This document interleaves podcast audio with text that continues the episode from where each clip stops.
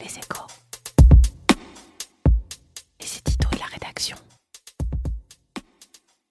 On savait depuis quelques années déjà que Deutsche Bank avait échoué dans sa tentative de devenir le Goldman Sachs européen. On sait depuis dimanche avec soulagement qu'il n'en sera pas le Lehman Brothers. Sa déconfiture ne dégénérera pas en crise systémique. Car si l'ex-fleuron de la banque allemande est loin d'être tiré d'affaire, l'ampleur de la restructuration annoncée dimanche laisse supposer que le plus dur est passé. Le temps est donc venu de tirer les principales leçons de ce sinistre majeur pour la finance européenne.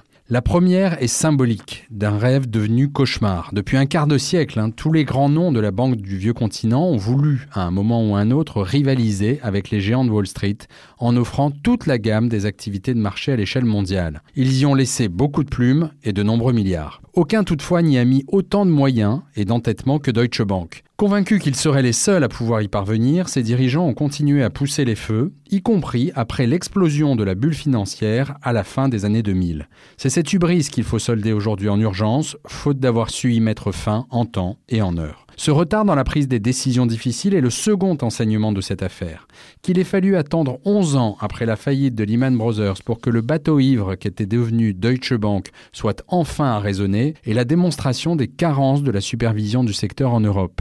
Depuis longtemps déjà, des banquiers dénonçaient l'ampleur de la menace que faisait peser sur le système tout entier les milliards d'actifs pudiquement appelé non performant, contenu dans le bilan du groupe allemand. Mais il était sans doute plus simple et moins explosif politiquement de s'attaquer aux établissements en difficulté du côté de la Grèce, de l'Espagne ou de l'Italie que de mettre en cause l'état de santé de la plus grosse banque du premier état de la zone euro. Ces pudeurs-là, les Américains ne les ont pas eues. Dès les premiers craquements de la planète finance en 2007-2008, Washington et la Fed ont contraint les acteurs locaux à se regrouper et à se réformer.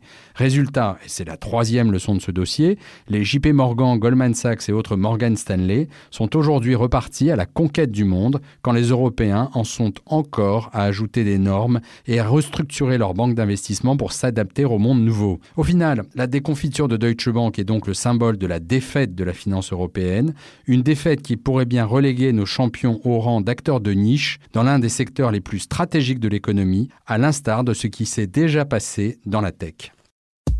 Retrouvez tous les podcasts des échos sur votre application de podcast préférée ou sur leséchos.fr.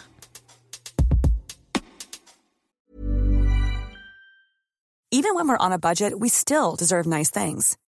Quince is a place to scoop up stunning high-end goods for 50 to 80% less than similar brands. They have buttery soft cashmere sweaters starting at $50, luxurious Italian leather bags, and so much more. Plus, Quince only works with factories that use safe, ethical, and responsible manufacturing. Get the high-end goods you'll love without the high price tag with Quince. Go to quince.com/style for free shipping and 365-day returns.